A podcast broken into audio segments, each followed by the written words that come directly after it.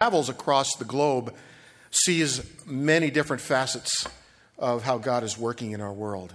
And so we're always encouraged by that. So, Brother Ken, would like you to come.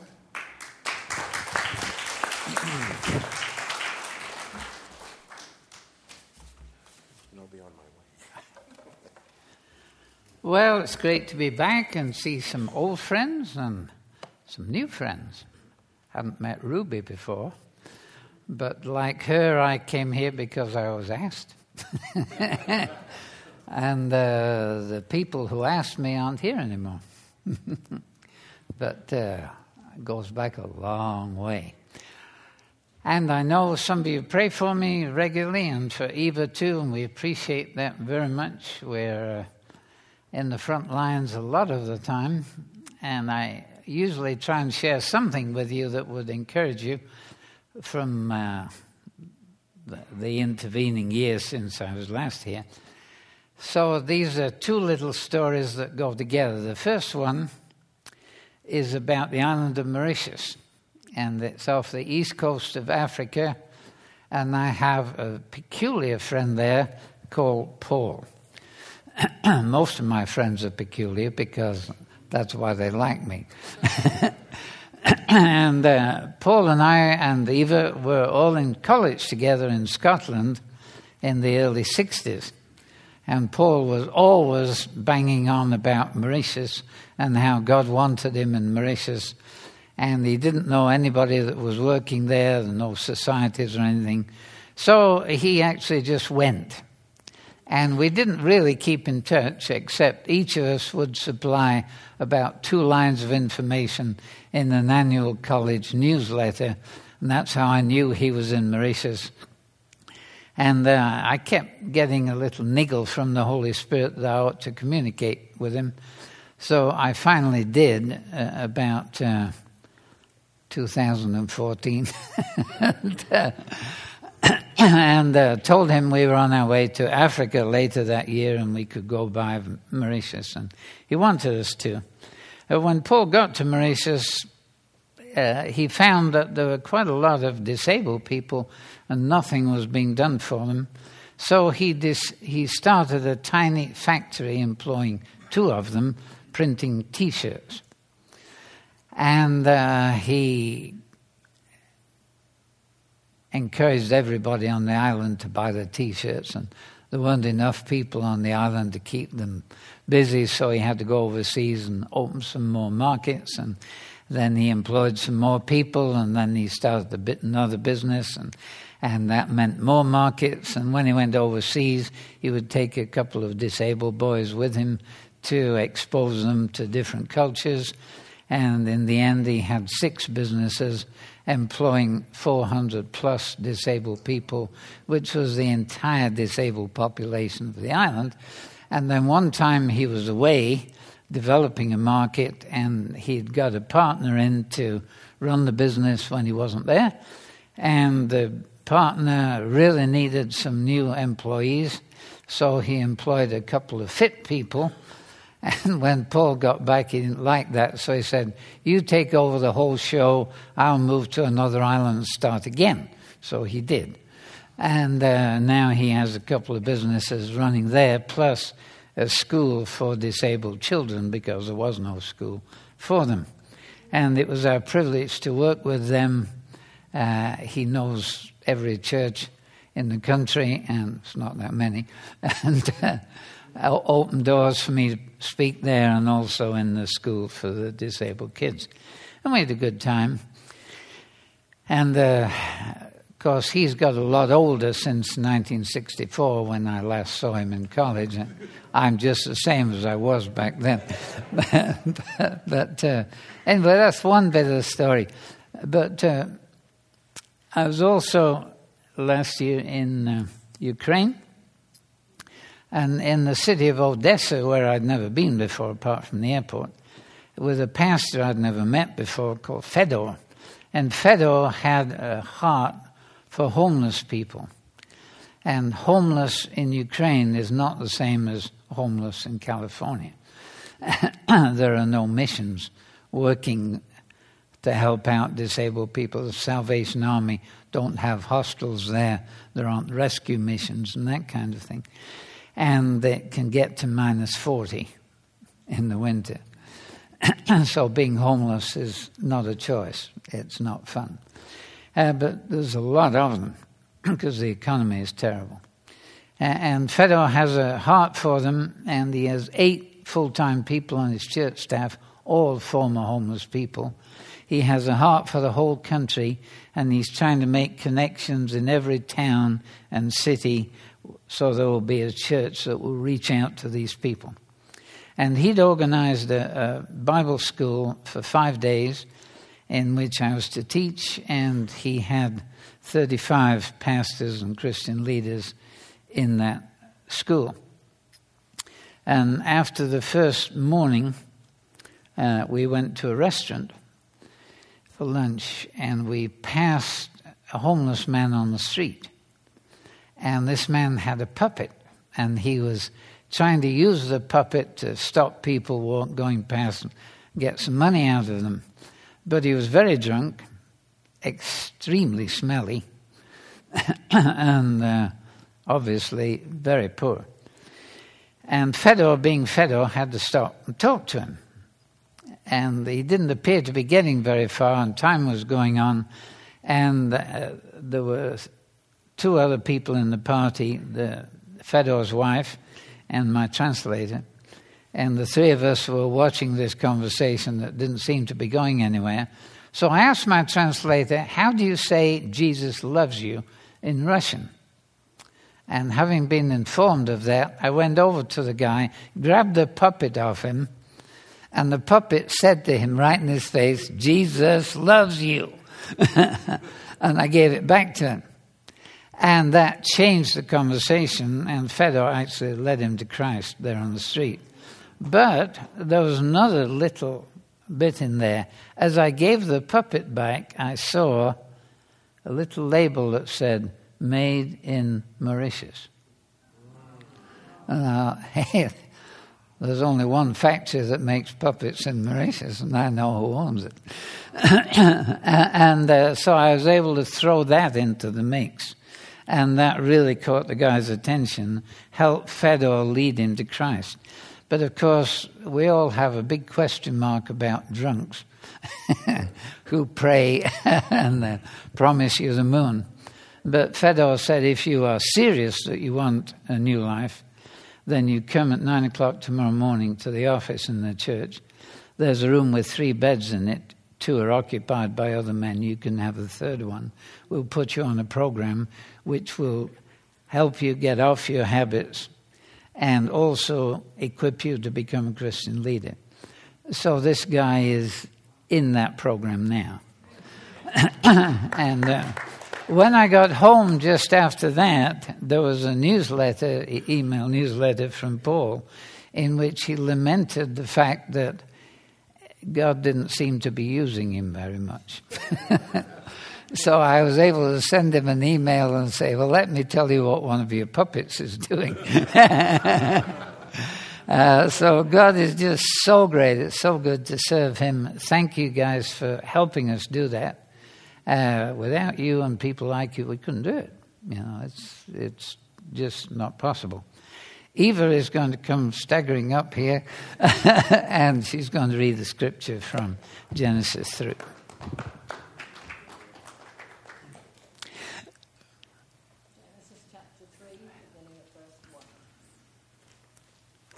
Now the serpent was more crafty than any of the wild animals the Lord God had made.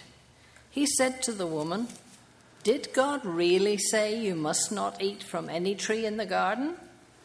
The woman said to the serpent, We may eat from the trees in the garden, but God did say, You must not eat fruit from the tree that is in the middle of the garden, and you must not touch it, or you will die. You will not surely die, the serpent said to the woman, for God knows that when you eat of it, your eyes will be opened, and you will be like God, knowing good and evil. When the woman saw that the fruit of the tree was good for food and pleasing to the eye, and also desirable for gaining wisdom, she took some and ate it. She also gave some to her husband who was with her, and he ate it. Then the eyes of both of them were opened, and they realized that they were naked. So they sewed fig leaves together and made coverings for themselves. Then the man and his wife heard the sound of the Lord God as he was walking in the garden in the cool of the day, and they hid from the Lord God among the trees of the garden. But the Lord God called to the man, Where are you? This is the word of the Lord. Thanks be to God. Thank you. C.S. Lewis was one of the uh, livelier intellects of last century, unlike me. and uh, uh, he wrote a number of books, one of which is called Screwtape Letters, and it's all about Satan. And uh, one of his lines in that book is this One of Satan's masterpieces is to plant into our minds the picture of a comical little figure, all in red with two horns and a spiky tail, scurrying about, prodding people with a toasting fork. And the picture is so ridiculous, we all have a chuckle and forget about his reality, and he is left free to continue his work unopposed. Uh, so, with that thought in mind, I am giving the title to this morning's talk because I have to give a title because they want one over there. and it's called uh, Know Your Enemy. And it's interesting to see the times in which Satan is specifically mentioned. And of course, this time that we've just read about is right after creation. As soon as God has created man, Satan is there attacking man. and he's not quit. Why does Satan attack man? He's not particularly interested in us as people, but he hates our God. And he sees us just as pawns to get at God. and it's warfare. But he doesn't announce that. He just comes, and usually he appears as though he has our interests at heart and he's an old friend. You know? Uh, and he's, um, his primary intention is to warp our picture of God. when I was 17, which you younger people will appreciate is about 200 years ago, when I was 17, I had a friend at school called Graham who had never had a girlfriend or even one date. and he thought it was a terribly serious problem to have. and he came to see me to see if I couldn't organize a date for him. And I said, Well, Graham, I don't know. These things aren't all that easy to arrange, but I'll, I'll try. And when I thought about it, I remembered Pam. Pam being a stunningly attractive girl who had had a boyfriend for the past six months called Brian. And they just had a huge fight and they weren't speaking to each other and they were both miserable. So I went to Pam's home and invited her to come with me down to the fairground. And she came along. And uh, on the way down, I said, uh, You know Graham, don't you? And she said, Graham? Yeah. What about Graham? Well, do you know he's never had a date? No, she said, I'm sure he hasn't. And I said, I think I know what you're telling me. you think he's weird, don't you? He is weird. no, he's not. He's shy. And he's so shy that when he meets somebody, especially somebody like you, he behaves as though he's weird. But if you could get to know him underneath all that, he's really a nice guy. Is he? She said. Yeah. And what's that got to do with me? Well, Pam, think about it. Just suppose you had a date with Graham, just one. You don't tell anybody, he doesn't tell anybody, you don't see anybody you know. Nevertheless, Brian learns about it by some amazing stretch of coincidence, like I tell him. he might think he's going to lose you forever, and that would make him come round and apologize and start things up again. And she said, Hey, that could work. Let's try that. so now we got down to the fairground and we rode the roller coasters and the whirligigs and all the other crazy machines designed to make you sick while getting money out of you. and then we found some of these mirrors with kind of wriggly glass in them. You know the kind. They make you look peculiar, don't they? Unless you look peculiar to begin with, then you might find one that'd be helpful to you. Pam was kind enough to stand beside the mirror, and I took a photograph through the mirror. Took her home again. Telephone Graham. You have a date. Who with? Nobody you know. Name's Pam. She's going to be on the steps of the town hall at 7.30 Saturday evening. What's she like? Just be there. Took the film out of the camera, developed it. You had to do that in those days. It was brilliant. She had one eye up here, one eye down here, and kind of weird lumps everywhere. and I trimmed the, the frame off the mirror and everything outside it, so what was left looked like a genuine photograph of a most unusual looking person. And I went round to Graham's home 6.30 Saturday evening. It was back in the days of John Travolta and Grease, if you remember that, when guys used to slick their hair down with some kind of white axle grease sold under the trade name of Brylcreem. You see, Ken and I both suffer from the consequences of that.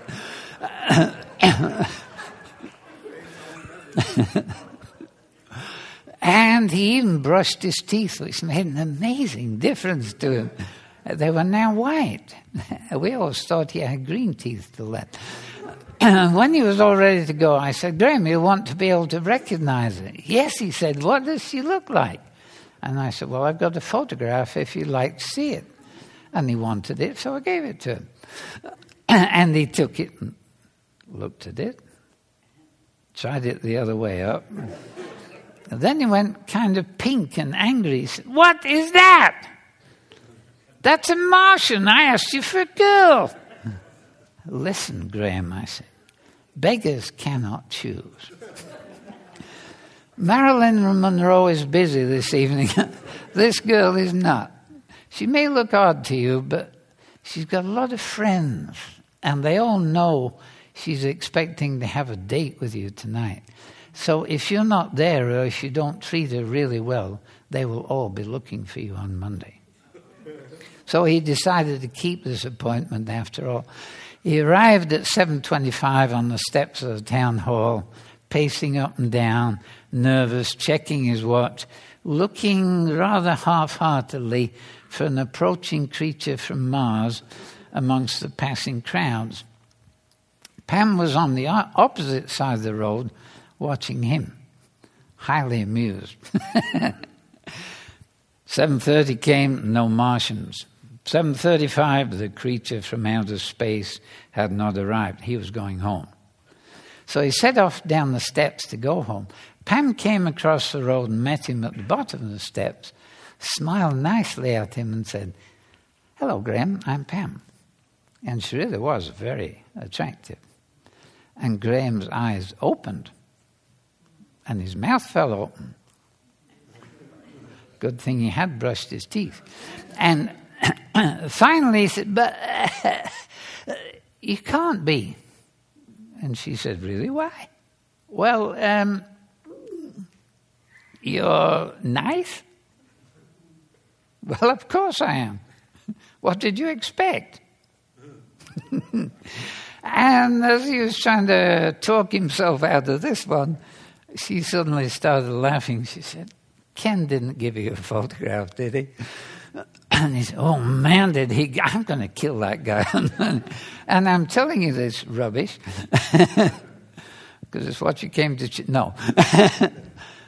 because there's somebody extremely clever in the business of giving to you. Not a photograph, but a very ugly, distorted mental picture of the most important person in your whole existence the God made you.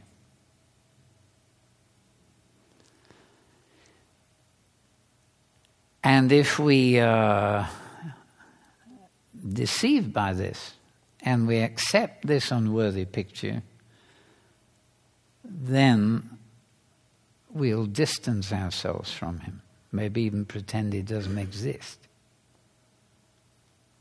So, how does he do that? Well, he approached Eve. What was Eve's situation? Idyllic. In the wonderful garden with a perfect climate, trees producing fruit every month, all kinds of different kinds, a beautiful, unspoiled relationship, unembarrassed with a husband, total freedom, enough work to give life a bit of shape, but not enough to make it burdensome. Idyllic. And Satan approaches, speaking through one of the more impressive creatures at the time. Appearing like a friend, deceptively humble. Has God said you may not eat from any of the trees in the garden? as though he wants to be informed. And he thinks Eve can tell him. And Eve, of course, is in a superior position, so she needs to instruct this creature who hasn't got it quite right. No, God didn't say that. But he did say there's one tree and we shouldn't eat that fruit or even touch it, or we will die. And he has already begun to warp her concept of God because the suggestion behind it is there is something you are missing. Something God is not giving you. And obviously, He doesn't really love you, or He would give it to you, wouldn't He?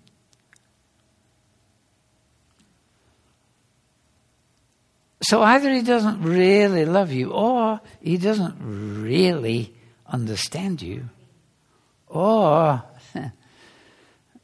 he's just manipulating you. But already Eve has swallowed that concept. I'm missing something. And Satan has not told her what she's missing.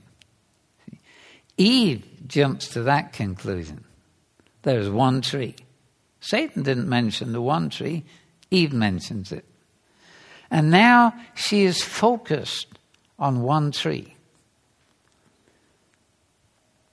And suddenly that one tree takes on an importance it couldn't possibly have. But she's focused on it. And Satan has only three lines of approach.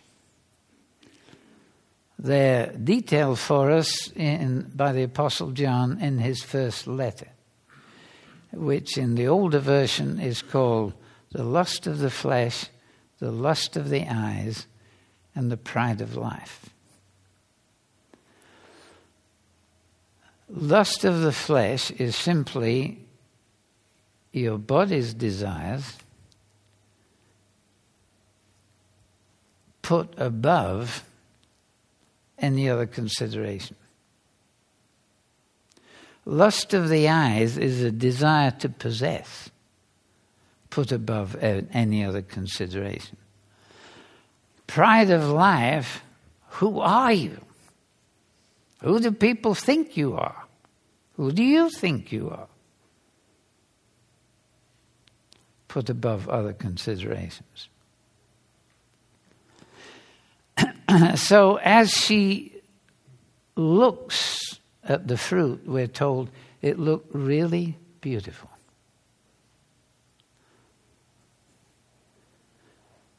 And you think, what's the matter with this woman? There's 10,000 trees out there, they're all beautiful. She has unlimited access to all of them. What's that special about this one? But she's focused on it. And Satan will always try to make you focus on something that you don't have. And it doesn't matter what it is, it'll become terribly important. if you're single, he might make you focus on that.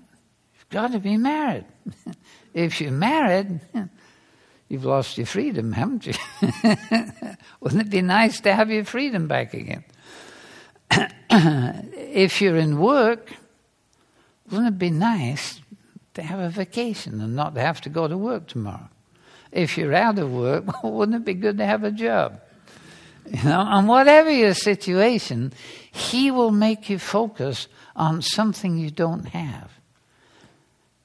And working on you gives the impression that God is kind of ugly because if He was really such a loving God, you wouldn't be lacking anything, would you?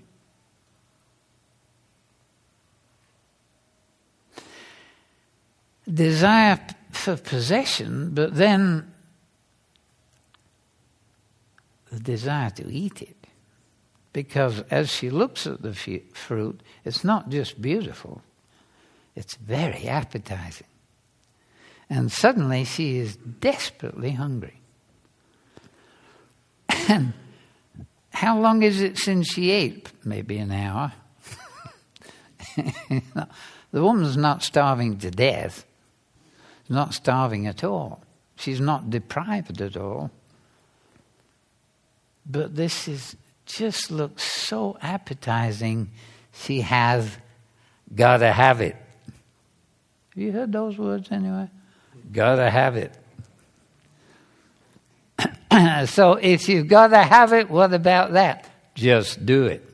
Oh, that might be familiar as well. and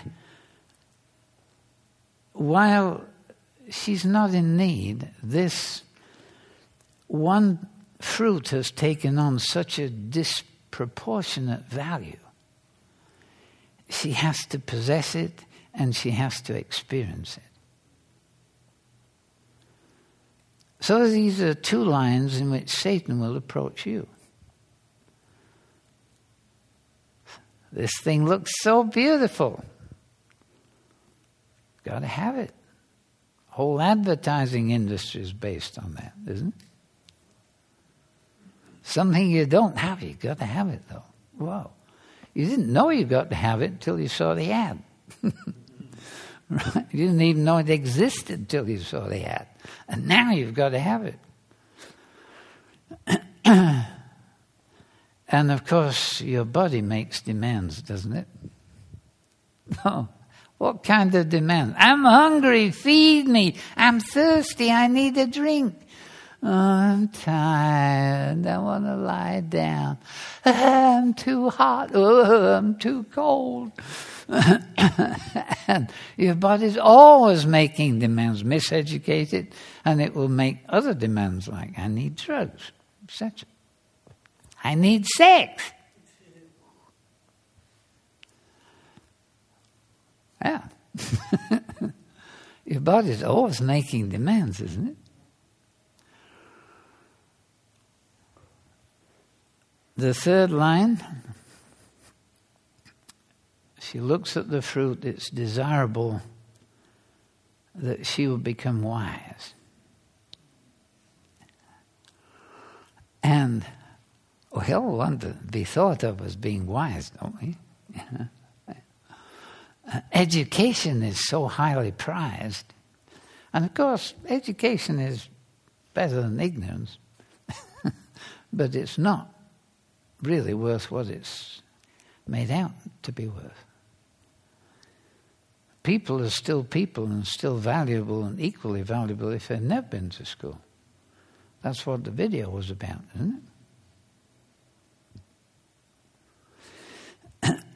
but she wants to be wise, and there's a lie behind that. And this is the big lie. See, you will be like God's knowing good and evil. You will be able to decide what's right and wrong. You won't need anybody else to tell you. You'll have come of age. You'll be free. You'll make your own decisions. You won't just be some little yes person having to do what God says. Because you can be a human being without God. Hmm. Anybody believe that today? Anybody in your country believe that today? You can be a human being without God. So, why is it that human beings behave worse than animals?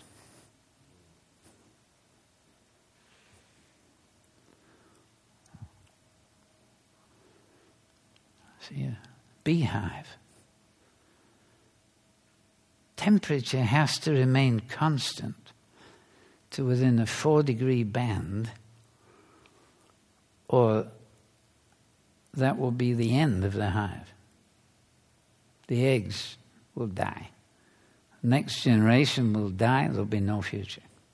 There'll be no other opportunity. Four degrees. Two up, two down from the ideal, that's the end of it. How they maintain that? Very clever. Evening approaches, sun's going down, it's getting cool. Some worker bees approach the back door and the front door. And they build wax into the door until they seal it up. And it's insulated. And if it's still getting too cold, a message goes round eat some honey.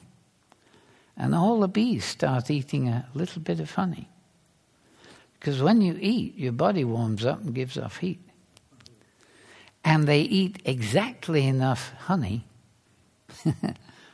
multiplied by the number of bees, to maintain the temperature so it doesn't drop too low.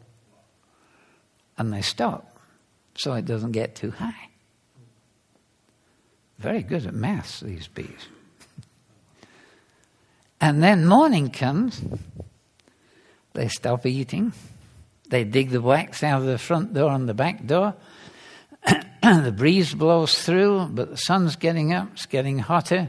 Some other bees fly away and collect some water and come back and dump it on the floor of the hive in the airflow between the two doors and they calculate exactly how much water they're supposed to bring because they're really good at math. And then two other little squads of bees gather, one facing outwards and one facing inwards, and they stand there and fan. And they blow air through the hive over the water, which forces it to evaporate, which takes heat out of the hive, and that's the way your air conditioner works and they calculate exactly how much water, how many bees are supposed to be fanning, and how fast. That clever? Now, suppose you could talk to one of the bees standing there fanning. Excuse me. what are you doing? Fanning. What for? Got to. really? Why have you got to? The eggs will die. What do you care? You'll die before they do. you getting paid for this? Why don't you go on strike? There's plenty of others to do it, aren't there? Don't do that, though, do they? Why? Is this bee telling you it really loves the next generation? Of course it isn't. Neither is it doing the math. It's got a rigid pattern of behavior and it's locked into it. And we call it instinct because it means we've no idea why. Animals behave better than we do. Because man wasn't meant to live by instinct.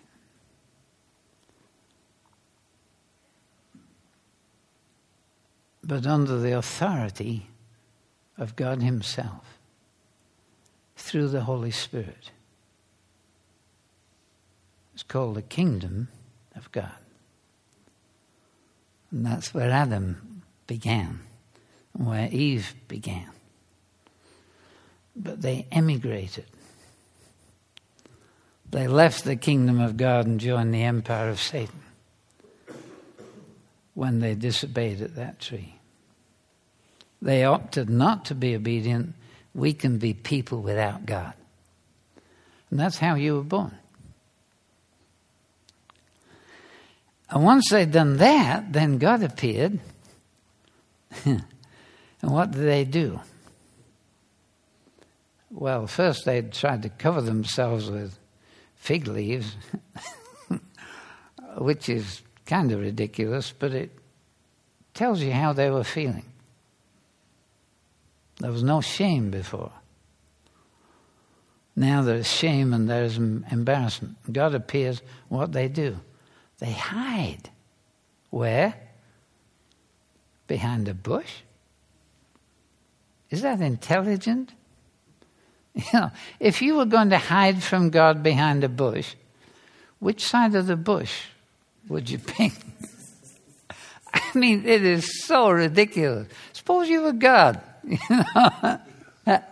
And you see these two little, little naked people bent down with the bush in front of them. You could have all kinds of fun, couldn't you?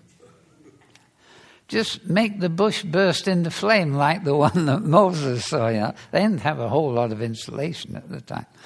Or come up behind them and put a hand on each shoulder. You know, Excuse me, who are we hiding from? Hmm? It is crazy, isn't it? it? Is the bad news?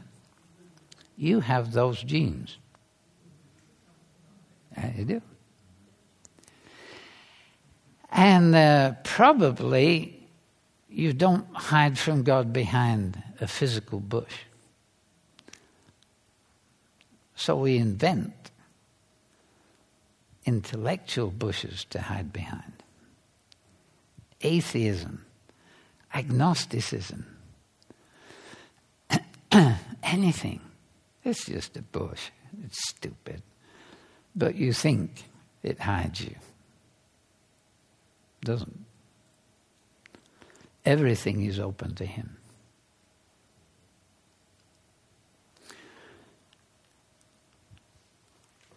God speaks from heaven at the baptism of Jesus.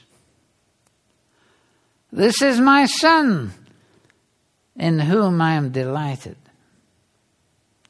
First man ever to please God since Adam fell. And Satan is listening round the corner, and Jesus goes into the desert led by the Holy Spirit and driven by the Holy Spirit, if you put two Gospels together, in order to be tested by the devil. And the devil approaches him after he's been 40 days without food. And, and it, understated way, the Bible says he was afterwards hungry. I don't know about you, it doesn't take me 40 days to get hungry. I can do it in 40 minutes if I put my mind to it. And when it says he was hungry, he wasn't peckish. He was desperate for food, so weak that he wouldn't be able to stand up. In Ireland, the IRA hunger strikers went on, on strike, total. They wouldn't eat, wouldn't drink anything. They were fit, military trained. First one died in 53 days. After 40 days, can't stand up. Jesus is in the desert, can't stand up, desperate for food. Nobody knows where he is. He's going to die there, can't walk out. And Satan is so sympathetic. Hey, if you're the Son of God, you shouldn't be hungry, should you? Listen to your body, man. Your body's helpless, it's hopeless, it's screaming out to you, Feed me, feed me. See those stones? They look a bit like loaves, don't they? Why don't you just turn them into bread and you can eat? Body will stop screaming, it'll be strengthened, you can walk out of here and continue your mission. Otherwise, it's going to end here, isn't it? so, is it a sin to be hungry? No. Is it uh, a sin to eat? Well, the way some people do, but generally not. how about turning stones into bread if you know how to do that? Not been a great temptation to me, I'd have to say, but if I knew how to do it, I wouldn't see anything wrong with it. So, why is it a temptation? See, the temptation you only recognize when you hear Jesus' response. Man doesn't live just by bread, but by every word that comes from the mouth of God. In other words, my responsibility as man is not to do everything my body wants, but what my Father says. What you're asking me to do is exactly the same thing you asked Eve to do.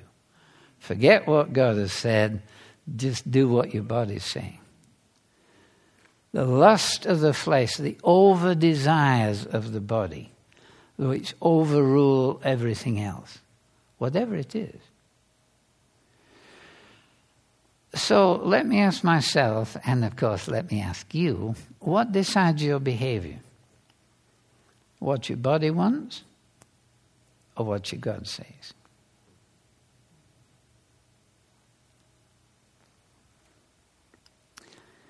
Hey, Jesus, you're 30 years old. You've come to rescue the world? Nobody even knows who you are, unless your mother still remembers. This isn't going to win anybody, is it? Man, you've got to make an impression soon. Hey, see the temple here. How tall it is. See the crowds in the marketplace below. Why don't you just jump off? And you'll be okay because here's this nice little verse God will send his angels to take care of you so you won't even bruise your toe. Jump off. They'll see you coming down out of the sky. The crowd will see you. You'll have a platform. You can start a ministry. Be somebody.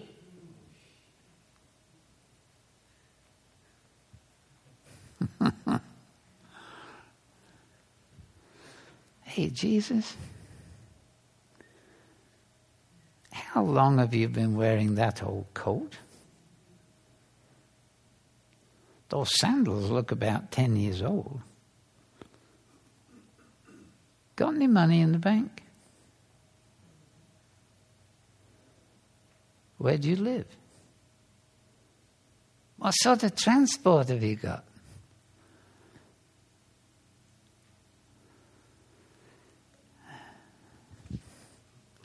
I will give you all the kingdoms of the earth for one moment of worship.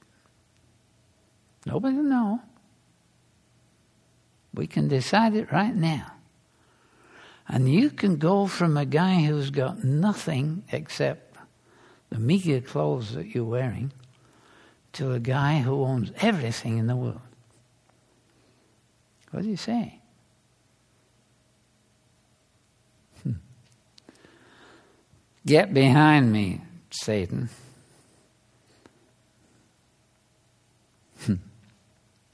See, all the temptations and the avenues that Satan used to get to Eve, he tries on Jesus.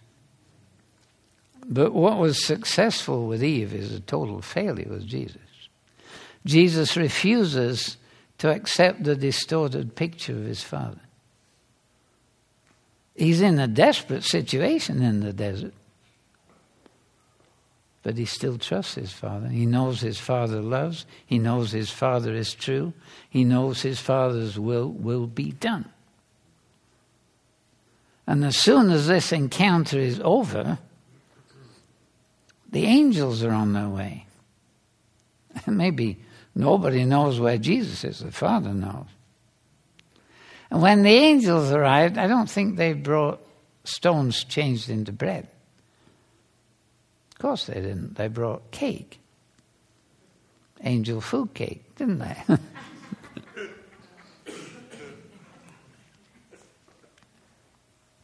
and everything that Satan offered him, he was to obtain not by accepting Satan's suggestions, but by submitting to the Father.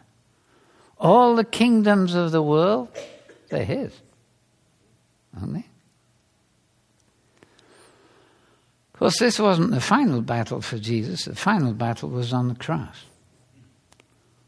You know, your body screams out wanting food or whatever. What do you think Jesus' body was saying when he was on the cross? Get these thorns out of me. Get these nails out of me. I need to change my position.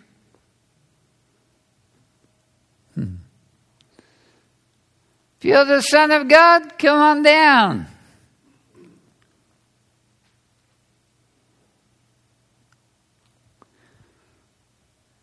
Jesus totally, totally defeated the enemy.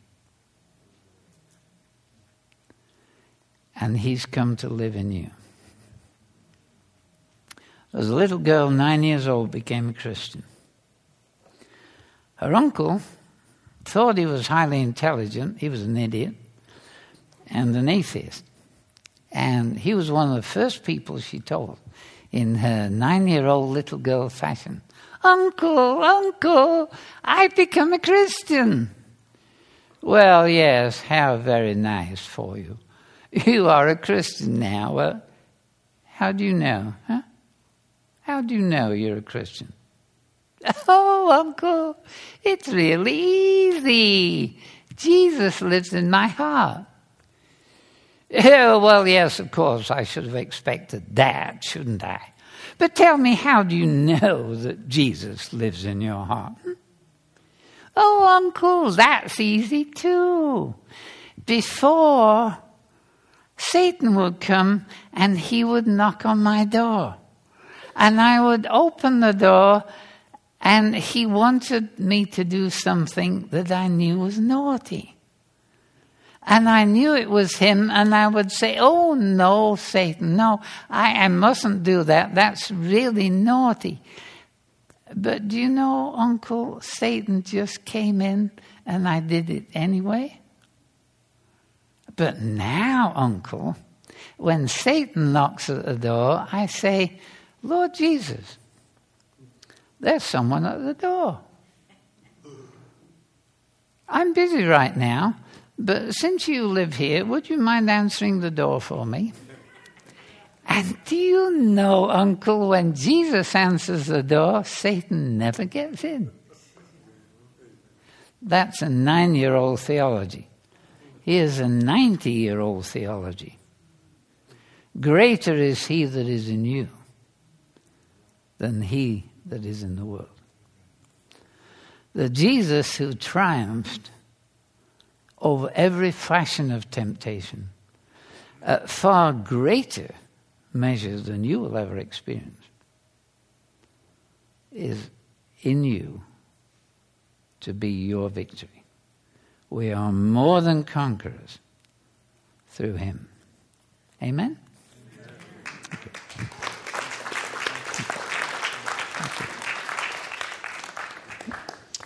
Thank you, Ken. Uh, appreciate that uh, those insights on knowing our enemy. It's good to know that uh, Christ has defeated our enemy, and uh, that we can live victorious lives in Him as a result of His work on the cross. And so, let's uh, stand and we'll close our time together today. We have some food over in the fellowship hall afterwards, and uh, let me close this in a word of prayer, and then we'll uh, have a uh, song together. Father, we thank you for your truth. Thank you for using Ken here this morning to um, bring to bear uh, the truth of who our enemy is and the victorious nature uh, that, that uh, we have in Christ.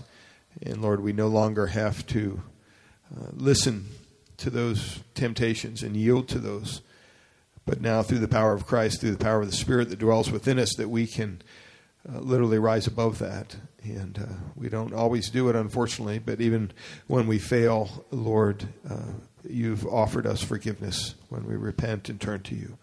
And so we pray for hearts here today and the truth that they heard. And I pray that you would just minister to each one. Lord, I pray that if there's any here who have yet to put their faith or trust in Christ, that you would uh, cry out to them and just uh, woo their hearts, uh, draw them to yourself. And I pray that they would come to a point in time where they would recognize their sinfulness before a holy God and their need of a Savior, and that they could cry out to you, Lord, be merciful to me, a sinner. And so, Lord, we just thank you for the goodness and the grace that you've provided for us through Christ. And we pray now that you would bless our time of fellowship over in the fellowship hall, bless the food to our bodies and uh, just give us a good a good weekend together. We thank you and we praise you in Jesus' name.